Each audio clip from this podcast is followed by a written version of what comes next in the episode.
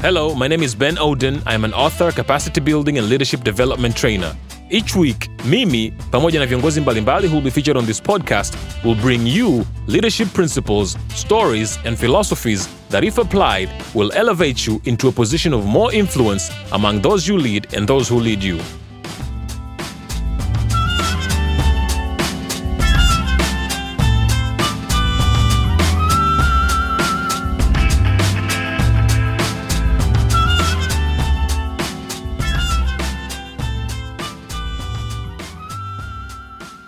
It is time for new thinking, new language, new habits, and new cultures that match the challenges and opportunities of today and tomorrow. Our destiny depends on it.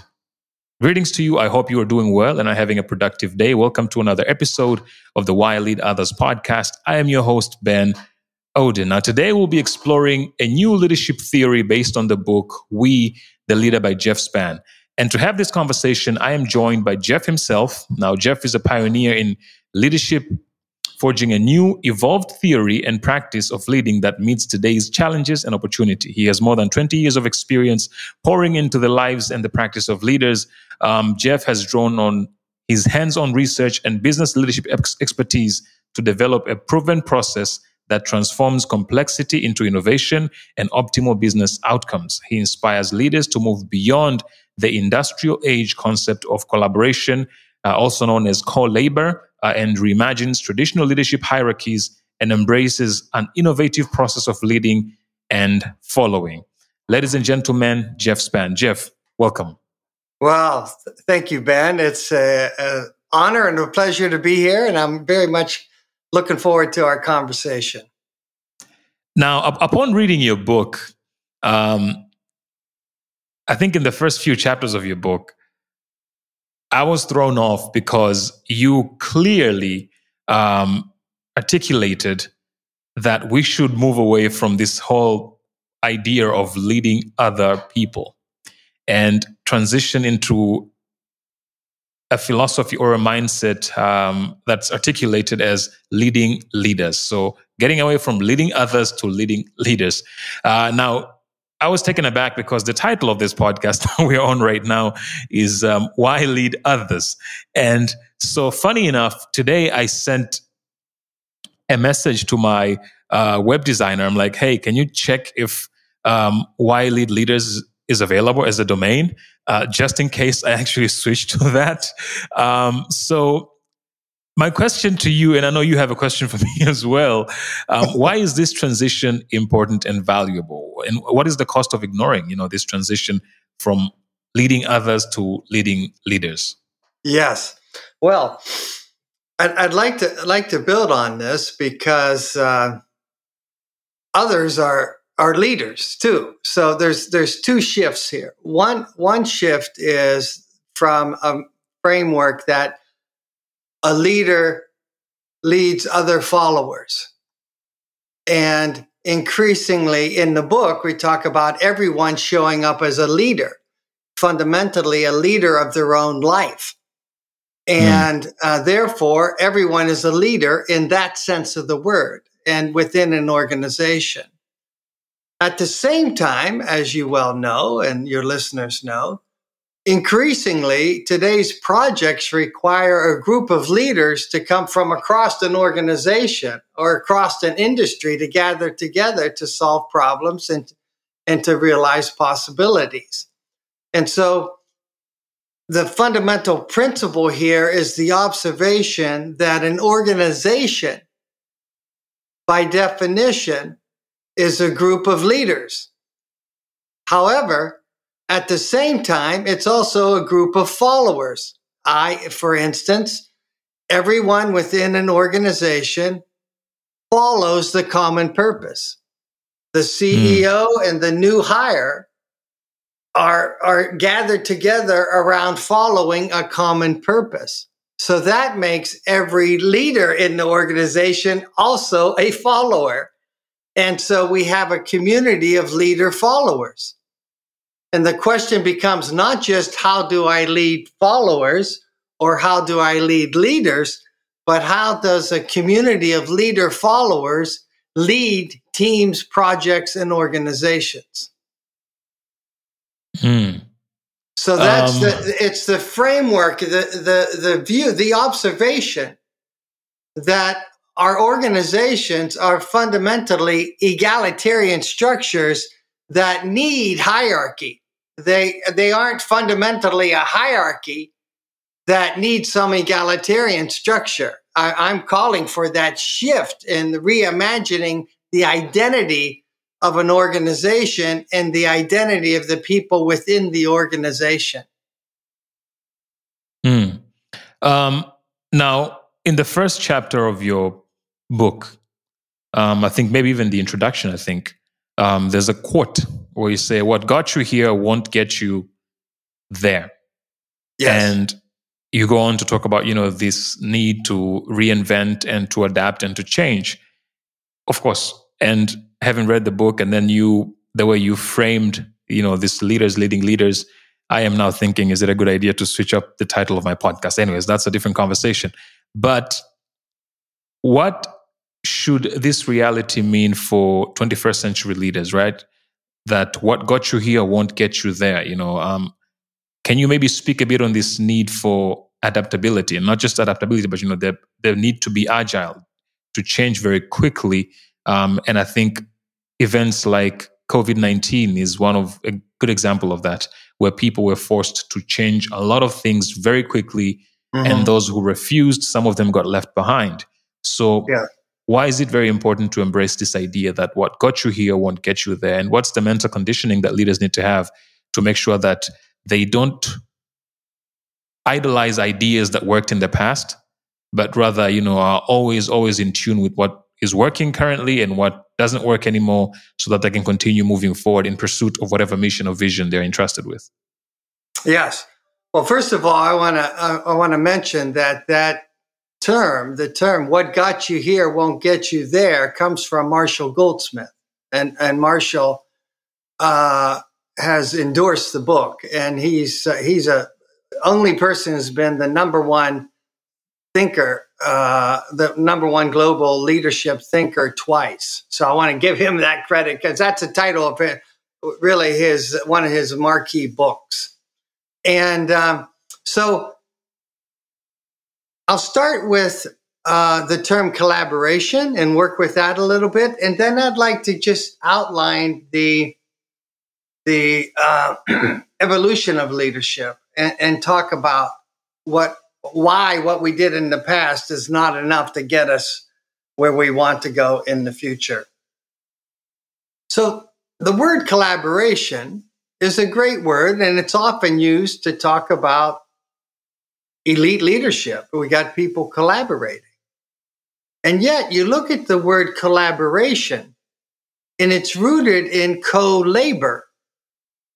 And co labor is an industrial concept and practice where basically one person created a vision and then eh, or, or a group of leaders created a vision and then other people enacted that vision and that was in that time and place, that was fine. In today's world, with hyper change and spiraling complexity, no one person can understand what needs to be done. And if she or he does and communicates it, by the time they communicate it, the situation has changed. And so we need co labor, but not enough. We also need co creativity. We need innovation more and more and more in the moment. And things like the pandemic and things like the complexity of, of life require us more and more to step up as leader followers and create new projects, have responses in the moment, in the front lines, in order to respond to the ever changing world that's before us. Now, coming up with a new theory for anything really requires that you must be someone that is, you know, well read and not just well read, but you know, you have to need to have an appetite to read widely and deeply about a number of subjects.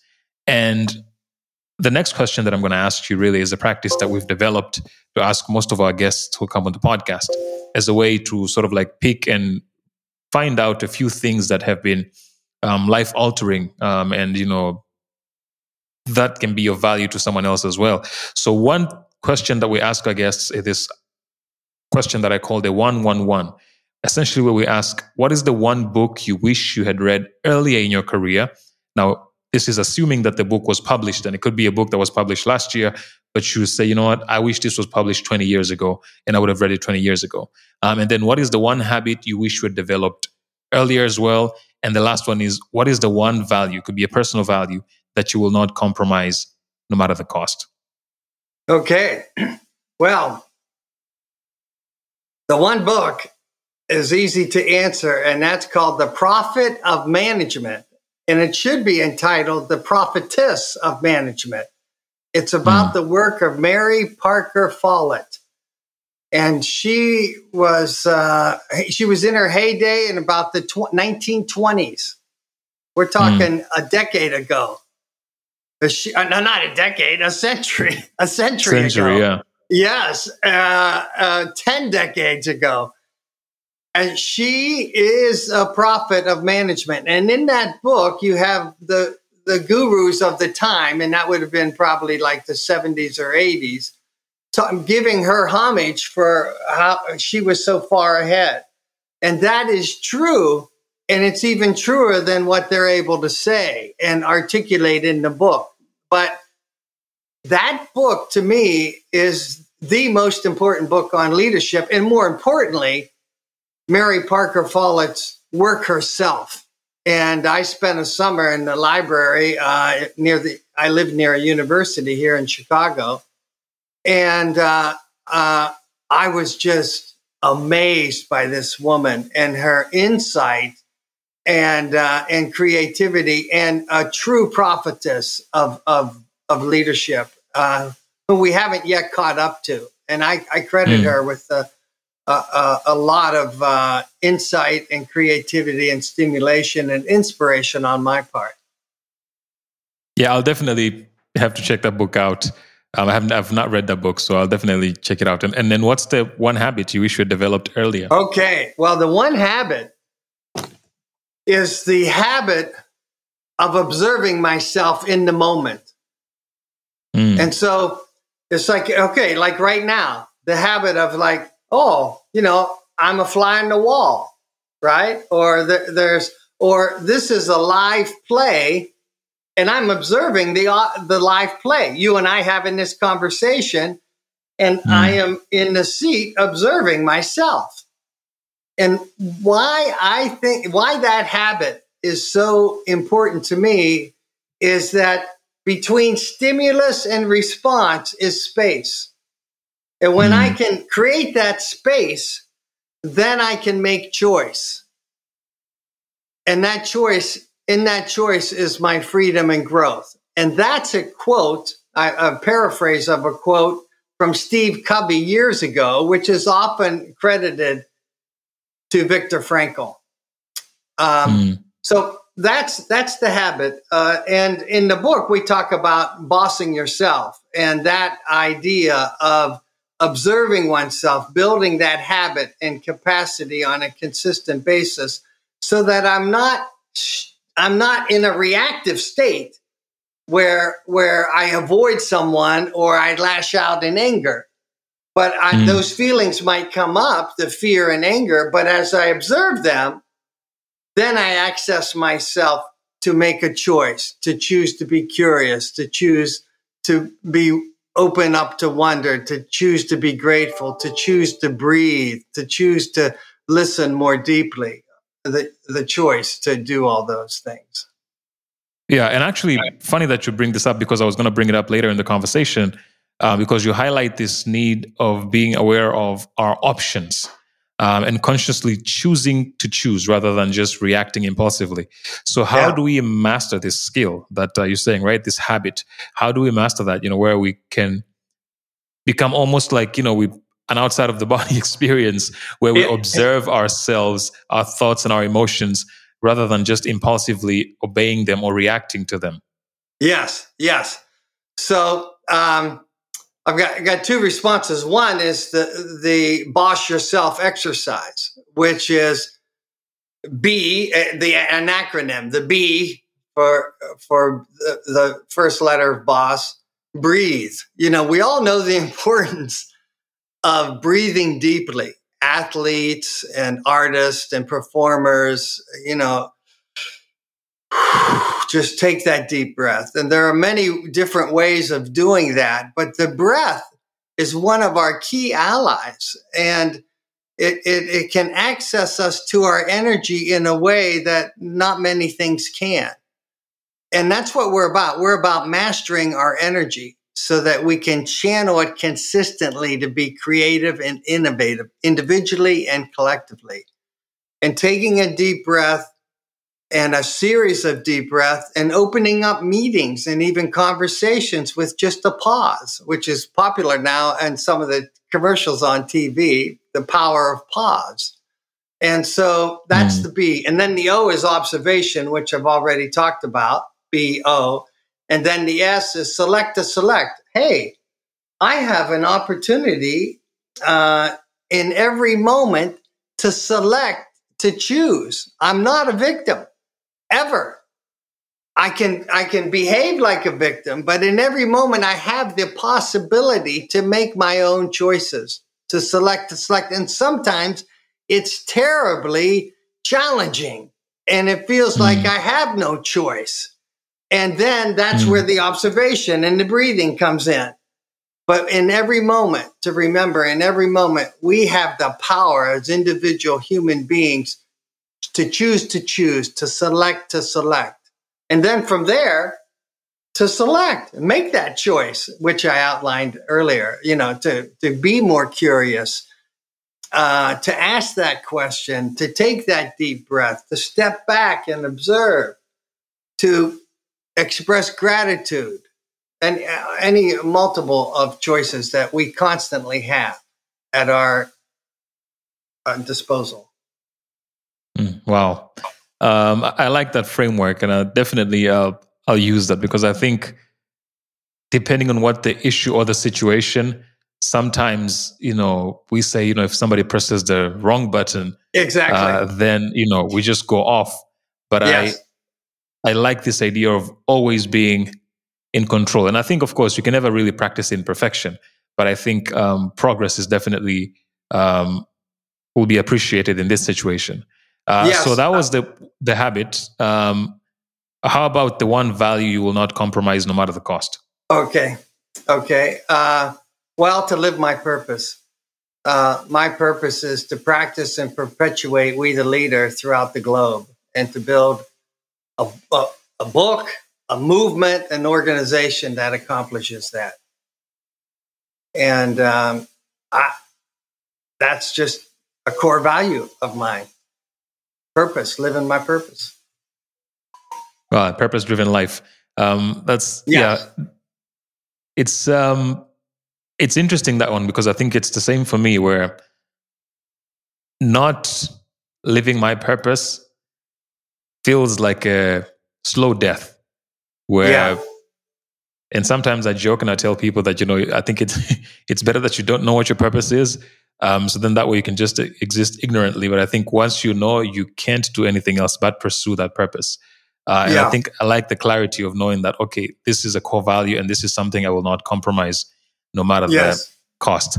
Now, in your life, personal life, in your business, I'm sure you've encountered a number of failures. Um, in all the different failures that you've encountered, what is the one accidental failure um, that you're most grateful for? Well, just that term, what failure am I most grateful for? It's like, whoa, you know, the mixed feelings come in. However, yeah. because those failures are often so painful, and for me personally, I express some of this in the book in reflecting, is I went through a divorce and I never mm. expected that to happen. And that was very painful and life altering, but it, it shook me up and rattled me in a way that was exceptional and that I'm very, very thankful for and open up the pathway for me to live a, a more purpose driven life. And, and so in that sense, I'm very thankful for it. Wow. Yeah, I mean, uh, I can imagine uh, how painful that was, and to have the maturity to look back and say, you know what, yeah, that was a that was a pivotal moment in terms of how the rest of your life uh, is panning out. Uh, thank yeah. you for sharing that. Okay. Um, now, in the book, you talk about the value of increasing our self awareness as a way of strengthening our ability to lead ourselves, right? When you talk about this self leadership. Now, you highlight four questions uh, when you yeah. speak about this. So, can you speak on the four questions uh, one needs to ask themselves uh, to expand their self awareness? And what is the cost of not asking these questions? Because I think um, I like this push to become aware, to be present, uh, to observe what is happening. Now, there is a large group of people who live the op- the other way, right? Where no observation, um, no taking in any account of what's happening. It's just in the moment, do your thing. You know, the show goes on. So, what are the four questions? Why is it important to ask yourself those questions? And if one chooses to ignore this, what is the cost? What, what are we, you know, putting on the line? Yeah, right. Well, the four the four questions, uh, and I I suggest and I practice uh, journaling these four questions, not not 20 times a day, but periodically, particularly when I feel a strong trigger. Uh, mm. And the questions are: the first one is, what am I observing? Notice I use the word observe. You know, I, am mm. trying to get myself in that in that observing space about what is happening, what this person just did, or what circumstance was just created that I am I I am charged about, and and mm. and write that out, and and and then I want to observe what's external, but with that observing is also what's internal. And so I write out my raw, crude thoughts and feelings. Yeah, just for myself, you know, oh my, you know, mm. just the rawest of feelings possible the hatred, the anger, the despair. Write it out. And a colleague of mine, Steve Mostyn at, at Oxford, is strong on this power of journaling because once I write it out, I'm separate from it. I can observe mm. it. So, because sometimes it feels impossible to separate myself from my reaction. But writing it mm. out, I actually have a physicality and a, phys- a, physicality and a physical experience of separating it from myself. And that can be very, very powerful. And mm. then, so that's the first question the observations of the external and the internal. Then is the what emotions are coming up. Now, a lot of times people say, uh, you made me feel this way or you made me feel that way. And I understand that there's an initial trigger that someone says or does, but I am always responsible for my emotions. So mm. instead of saying I am angry and being defined by the anger, I notice the anger. Instead of being, I, I, you made me frustrated and being a victim of another person's activity, I prefer, I am noticing my anger and frustration. So from the observing to the noticing of the emotion. And emotion mm. is energy. E, energy for motion. And so we want to learn how to transmute this negative energy into positive energy so we can move our lives, our teams, our organizations, our our our race forward. Mm. Third question what am I thinking? What are the thoughts? What are the assumptions that I'm making? Well, you know, uh,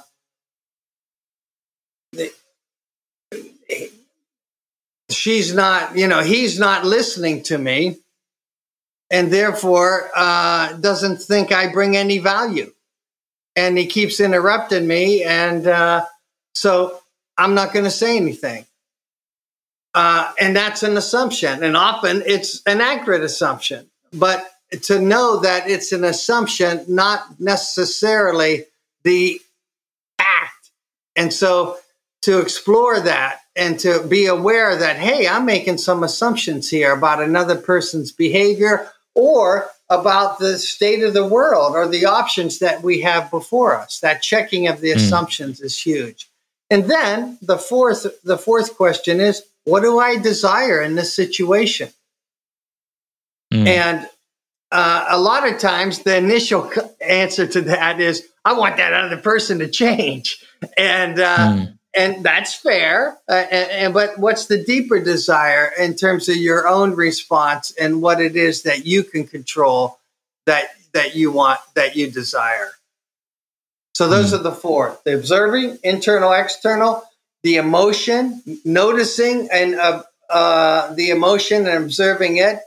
What are the assumptions that are arising, and the certainty that that I feel that I have, and then and then the uh, what do I desire? And I can desire to understand more. I can desire mm. to ask a question, and I can choose that at any moment rather than judging. Um, I mean, the third one is definitely hard.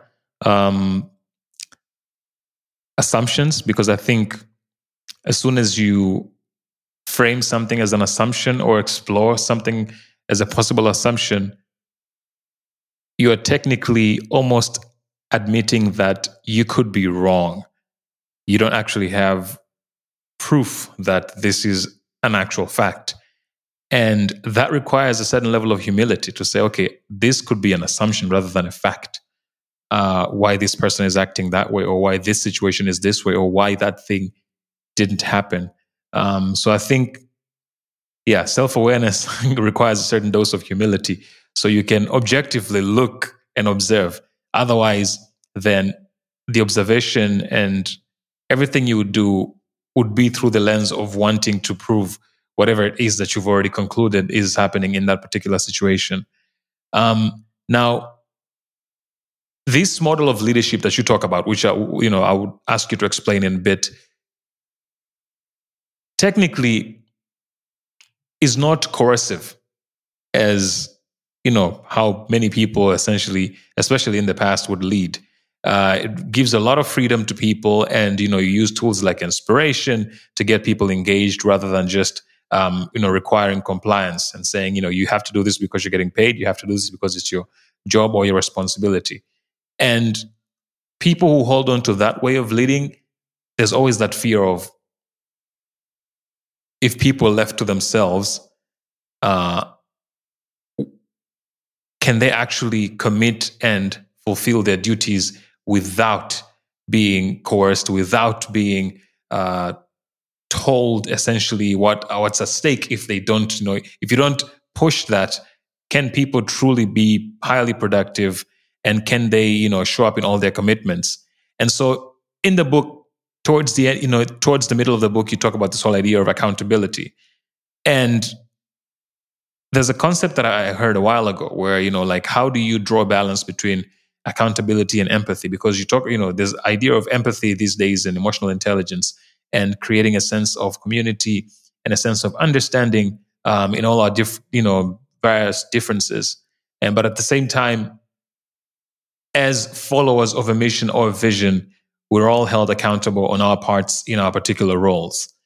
And so how do we draw this balance between being empathetic in leadership yet holding each other accountable like how do we generate that balance yes well, great question. Thank you, Ben, and very, very thoughtful. Uh, I want to suggest that we reframe the question from mm-hmm. balancing empathy and our, uh, accountability, which can be like an either or, you know, like you have the, the, the balance, uh, you know, going this way or that way, to a harmony of accountability and empathy. And harmony is two different things coming together in a way that enhances both accountability and empathy. Because uh, sometimes they feel like it's one or the other. And uh, the ancient ancient wisdom verse that's coming to my mind is speak the truth in love. And so the the idea is is the love, the connection, the trust, and accountability and empathy are, are two ways to get there. Um, I, I have been privileged enough to be coached in athletics, and a friend of mine who is uh, a great coach and a friend and coach to me And he has the capacity to tell me the searing truth about me or about how I showed up or about what's happening. And initially, it's like shocking and painful. But then it's like, wow, the, the, there's, there's the empathy there. There's the, there's the trust. There's the, I'm in your best interest. And I'm going to, I'm going to tell you what the deal is no matter what, because I believe in you and I respect that you have the capacity to choose to grow from what is actual, not what what is not actual. And mm. so that is that notion of there you have that experience of accountability and empathy. I, I could tell a story when I was at uh, University of Michigan. I was on the football team, I was a hmm. quarterback, but they switched offense to an option, and I was the last on the totem pole. I was the five, fifth quarterback of five, so I wanted to play some other position. So I thought I'd be a wide receiver. I went into the legendary coach Bo Schembechler's office, and I said, "Hey, I want to become a receiver." And he looked at me and said, "You know, it's not going to be any different for you at receiver than it is at quarterback." And that's not what I wanted to hear. Mm. But surprisingly, I felt respected.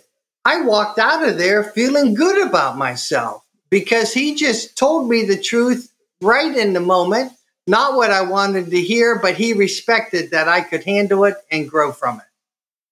And that was mm. that was a, a, a, you know a negative but a wonderful experience. Mm. Um, and, and this is something that you talk about in the book as well, right? This moving away from approaching certain things uh, like they are zero sum, right? Like the zero sum game. I think innovation is something that you talk about as well. Where I mean, competition, sorry, where you say many of us really approach competition as something that results in winners and losers.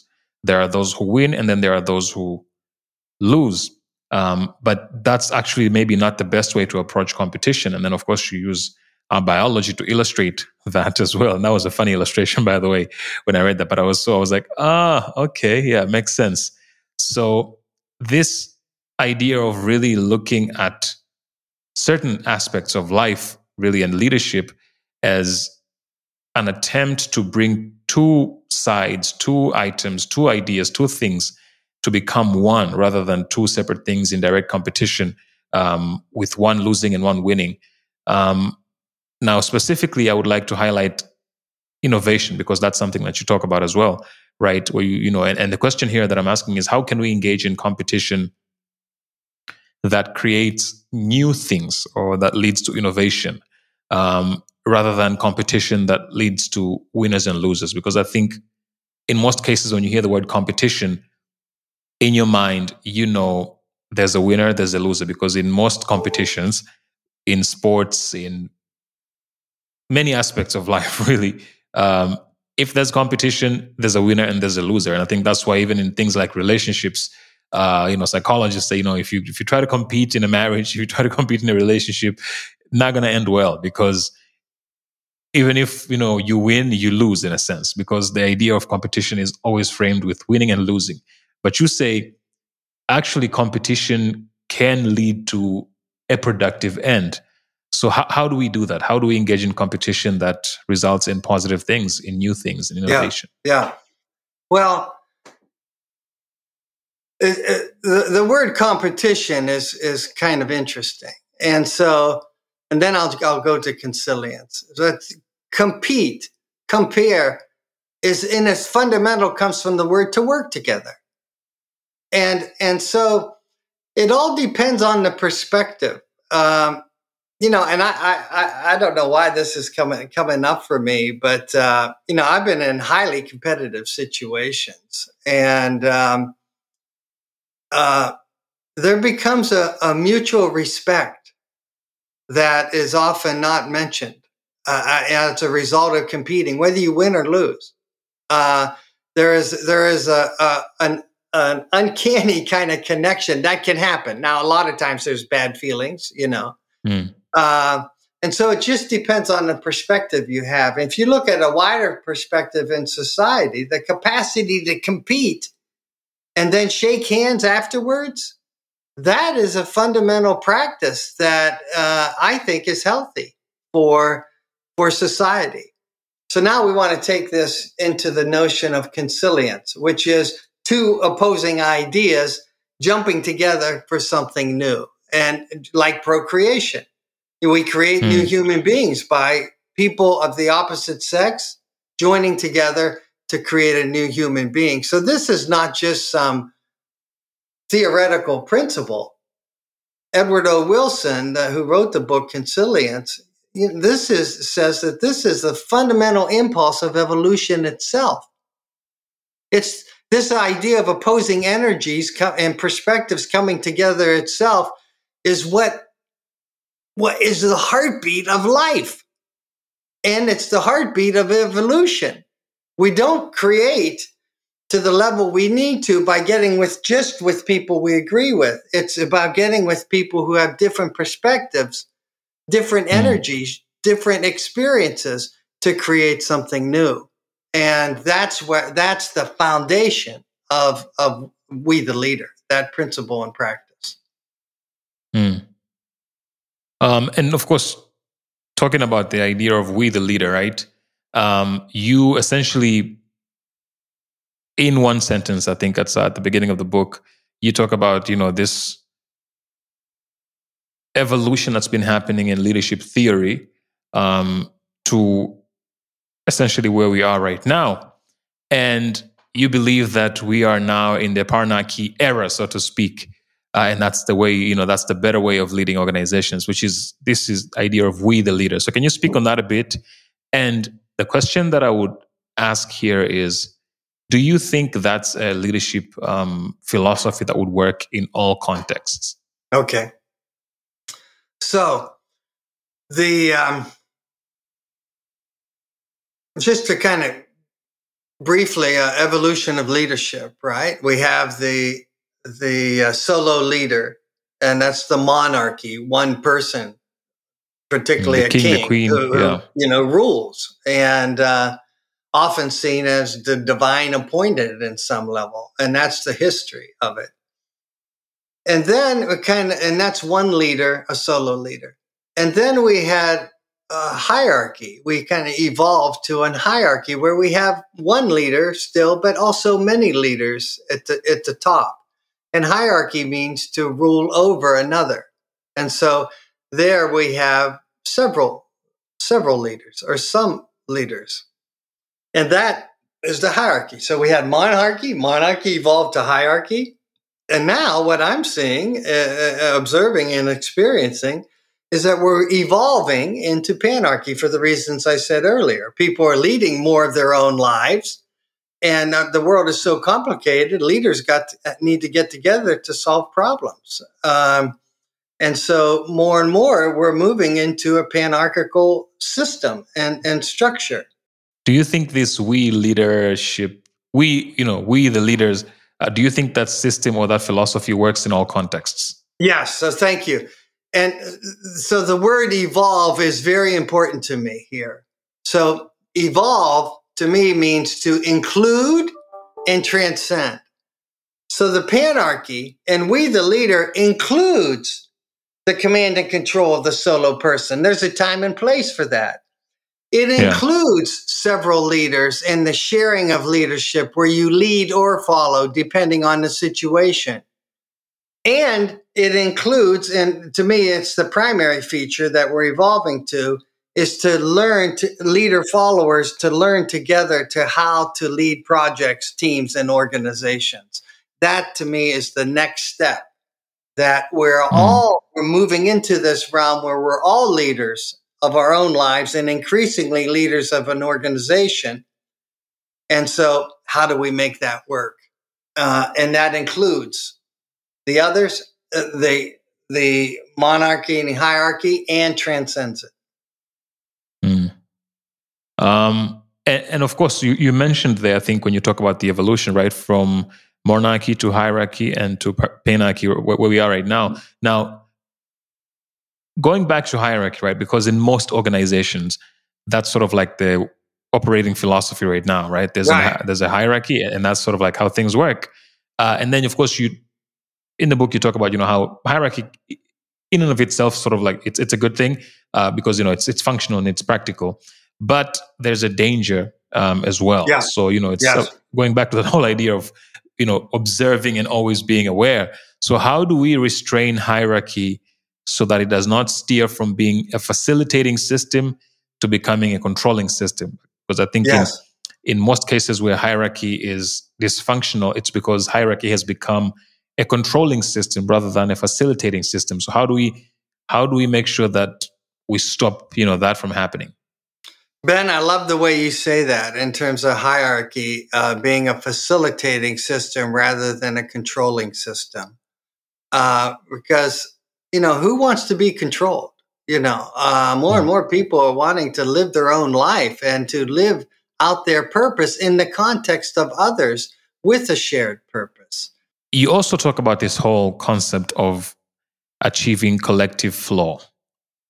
And yes. I thought it was a fascinating idea, but I was really wondering how do you actually go about achieving this, especially in large organizations? Yes. Um, so maybe if you could speak a bit about you know what collective flow is, and at the same time is how do we achieve collective flow when leading a diverse group of people in a panarchy style, you know, organization. And of course, you talk yeah. about, you know, uh, diversity and, and, equity and inclusion in the book as well. And in yeah. that flow, how do we achieve collective agility? Something else that you talk about in the book as well. Yes. So let's just step back and take a look at, at collective flow. And this relates to, to the need for structure. Flow requires two things energy and structure. We think of a river right? A river is not just energy of water. It also has a structure of the banks that channel mm. the water in a certain direction. If there are, are no banks, we don't have a flow, we have a flood. And mm. if, if there is no water, we, we don't have a river, we have a ditch. We just have a, a, mm. a ditch. And there's this harmony of structure and energy. And I use that word harmony intentionally where the the the energy can enhance the structure and the structure can enhance the flow. And that's to me hierarchy is one way of structuring uh, and often a very necessary way to do that. And so mm. there we there we set it up in terms of then hierarchy as you mentioned is becomes a, a, a, a container or a way to facilitate the flow of energy and so this is then the mindset needs to shift from controlling someone else to, mm. oh, my job as a leader in the organization is to facilitate this, this collective flow. And we talk about the decision making model as a structure for flow. And we could go into that. We talk about the skills of learning to lead one's own life. Uh, and and that be, can become a structure to learn how to do that. How do you hold meetings? You know how do you have conversations? Uh, how do you make decisions are all all the necessary structure for the creative flow of opposite energies to innovate consistently and and creatively. So correct me if i'm wrong here but basically you're saying that to you know one of the most efficient ways to um, create a culture where there is collective flow is by having whether it's models or frameworks that are repeatable, right? That everyone can tap into um, in either making decisions, in communicating with people, in, in getting things done, in moving things right. forward, so that we all use the same frameworks, same models, same models, and everything yeah. else. But then, if that is the case, um, how do we leave room to sort of like upgrade and update those models, right? Because um, we want to have that flow, but at the same time, um, we want to leave room to adapt and everything. And of course, when you talk about this idea of collective agility as well, so how yeah. do you how do you get everybody you know flowing together, and then suddenly you have to change, making that shift and that okay. turn together? I mean, how does that yes. happen? Yes, yes. So the key a key component here. One is what I've already said in terms of uh, the relationship between structure and energy and the need for an operating system. And we, the leader, mm. is an operating system. By operating system, I mean a way of communicating, a way of having meetings, a way of making decisions, etc. Mm. Right. And so the the a, a, key core practice is what I call curious conviction. And mm. this curious practicing and inviting others to practice a curious conviction is uh, creates the energy I'm talk I'm talking about, and in the context of a structure.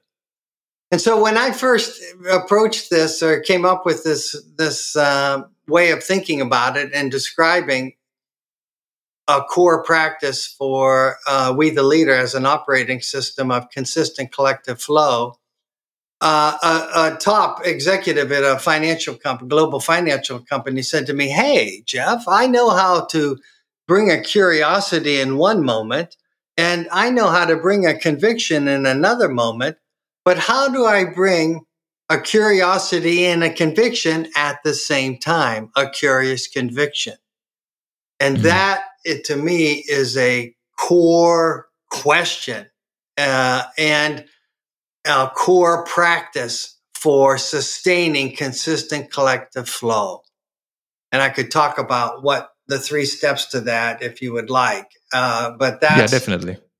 That's that's the key. The first step is we've already talked about it to some extent is to believe in consilience that the jumping together of opposite energies the different perspectives the the uh, different experiences and instead of judging them or avoiding them or dismissing them celebrate them as an opportunity to create something new together, to make the world a better mm. place, which so many of us want to do. So it's believing in that. And there are ways of expressing that belief that we could talk about. And then the second is to bring your conviction, bring your conviction as a piece of the conversational puzzle or the project puzzle or the organizational puzzle. It's a equal, different, and vital piece, but it's not the whole thing. If, if I think it's the whole thing, then I want to convince you to think like me. But the puzzle has different pieces to it, and those different pieces come together, and then we see something that we haven't seen before. So bring your convictions as a piece of the evolving conversation project puzzle. And the third, third thing is be constantly curious. And that fits in on the observer. I'm constantly observing, suspending my judgment, suspending my mm. certainty, and constantly be observing. Oh, what what else is possible? What's emerging here between our differences that maybe no one has thought about this? Holding mm. that that presence and asking those kinds of questions. So, believing in consilience, bringing a curious conviction, uh, uh, your conviction as a piece of the conversational puzzle, and being constantly curious. Mm, I like that. I, I, like I like that model. Now, as we're drawing to the end of our conversation, yeah. Um, what words of encouragement do you have for emerging leaders? Well, I got to say, Ben, I, I, am very excited about where we are. I mean, we, I mean, as a human race. Um, mm. Yeah, we've got our challenges. We got a war in Ukraine. We got a pandemic. We've got genocide happening. Uh, and we got all kinds of problems. But we are evolving in the midst of this. Just the, the way I outlined the leadership is evolving. And I just want to say we can make a difference through our differences. Mm. We don't need to avoid each other. We don't need to fight each other. We need to develop a new framework that our differences are an opportunity to create and develop the skills to boss ourselves and to practice a curious conviction. And we can generate and have a next level of innovation is waiting to happen. I think about this the Wright brothers created flight, which is actually a miracle. And it took them mm. a hmm. while to do that. We need innovation like that, not every century, but every hundred days. And mm. on that kind of level of innovation, we need that kind of innovation to solve our problems. And we're capable of that. And we just need mm. to reframe how we approach our collective innovation and how we lead each other and rethink it, get a conceptual framework, uh, develop a operating system and new skills. And that's what we've talked about today in We the Leader. Yeah, thank you so much, Jeff. Um, this was very, very useful uh, to me personally, and, I, and I'm sure it's going to be useful to a lot of our listeners. Uh, so thank you for your time, and thank you for the, taking the time to actually write this book. I don't know when exactly you wrote it, but I know it was published this year.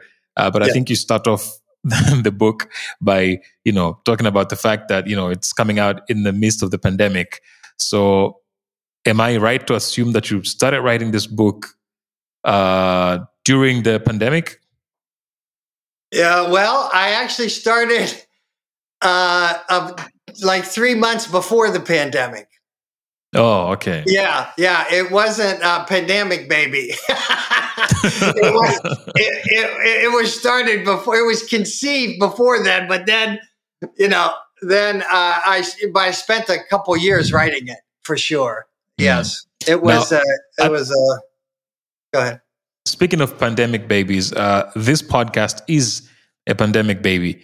Yeah. And you asked me before we, we started recording, right? Like, why, yeah. how did I land on this title, Why Lead Others? And because, of course, the company is called Why Lead Consultancy. And because we believe that the, the question why is a very important question to yes. ask. And so, setting up the podcast, I think when we go to some of our clients and we tell them, you know, we're doing leadership training, and recently I came across a client who was like, you know, we don't really need training for our leaders because you know they've they've they're good, they've done enough training. Uh, we need training for these other ones, right? Like these yeah. are the ones that need training, not not the lead.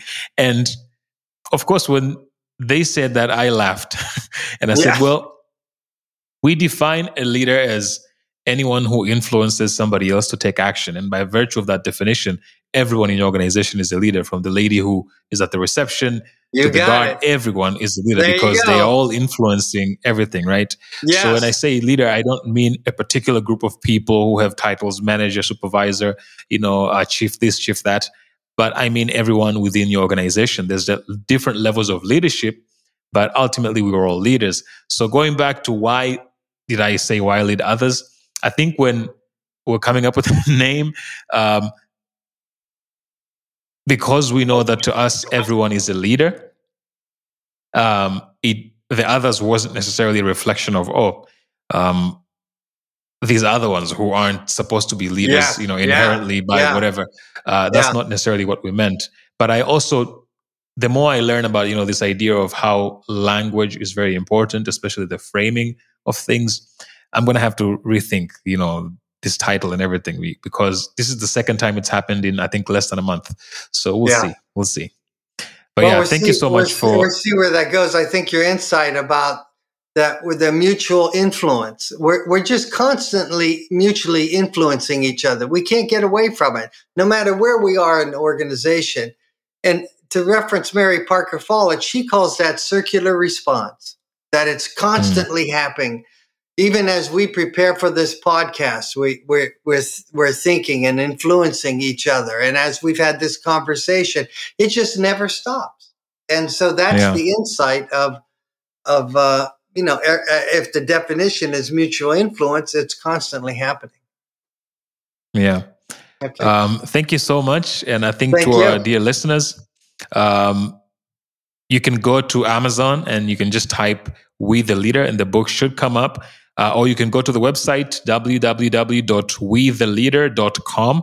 And of course, I will leave the link on the show notes of this episode. And you can just click there and you should be able to uh, access the book and access him directly. And if you want to connect, um, he has an organization that, you know, they do uh, engagements with organizations. So I will put all those uh, links on the show notes. Again, Jeff, thank you so much for taking the time to do this. Um, and yeah, hopefully this will not be the last time. um, whenever you have anything you're whether it's another book that you're releasing or a framework that you've uh, come up with or a new theory, you're always welcome to yeah. the podcast to have these conversations. That sounds fabulous, Ben. Thanks so much for having me. I really enjoyed it. This has been the Why Lead Others podcast brought to you by Why Lead Consultancy. Lead Consultancy is a capacity building firm that exists to build highly productive and innovative leaders. To reach us, go to www.yleadothers.com.